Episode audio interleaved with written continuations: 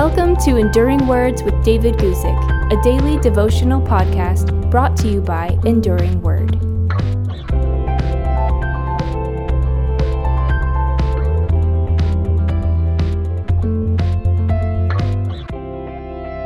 In today's short time in God's Word, we want to talk about forgiveness.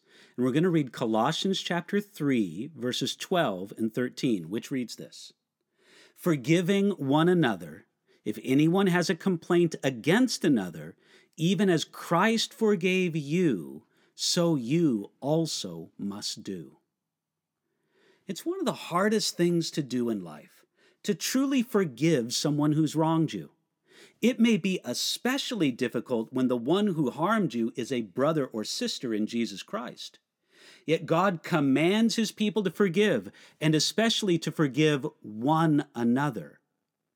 To help us to know how we should forgive, God gave us an example, a pattern. Here in our verses, we read, Even as Christ forgave you, so you must also do.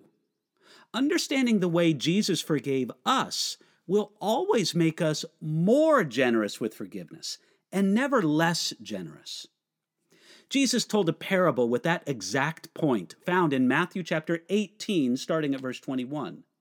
The point of the parable is that those who have been forgiven have a special obligation to forgive those who sin against them. To say it simply, Jesus forgave us, so we have a special obligation to forgive others. When one thinks of how Christ forgave you, it should make us much more generous with forgiveness. God reaches out to bad people to bring them forgiveness. The habit of man is to not forgive if the offending person is a person of bad character, but God reaches out to bad people. God makes the first move towards us in forgiveness. The habit of man is to only forgive if the offending party really wants it and makes the first move, but that's not how God does it. God forgives often knowing that we will sin again, sometimes in the exact same way. It's the habit of man to forgive only if the offending party solemnly promises to never do the wrong again and then actually never does it. God's forgiveness is so complete and glorious that he grants adoption to those former offenders. In the habit of man, even when forgiveness is offered, he will not lift up the former offender to a place of high status and partnership. And then God bore all the penalty for the wrong we did against him.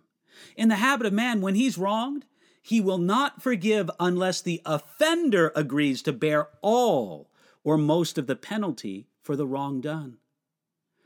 God keeps reaching out to man to forgive him even when man refuses him again and again. In the habit of man, one will not continue to offer forgiveness if it's rejected even once. God requires no probationary period to receive his forgiveness. In the habit of man, one will not restore an offender without a period of probation. And then God's forgiveness offers complete restoration and honor. In the habit of man, when we feel we should be complimented, when we merely tolerate those who sin against us. So do you see what I mean? When we forgive the way Jesus forgave us, it will always make us more generous with forgiveness, not less. This is a depth of forgiveness that we can only practice if the power of Jesus flows in us and through us. Is there someone you haven't forgiven, especially a brother or sister in Jesus Christ? Receive the forgiveness of Jesus yourself, receive his strength and love, and then forgive them in the mighty name of Jesus. Not only is it the best for them, it's the best for you.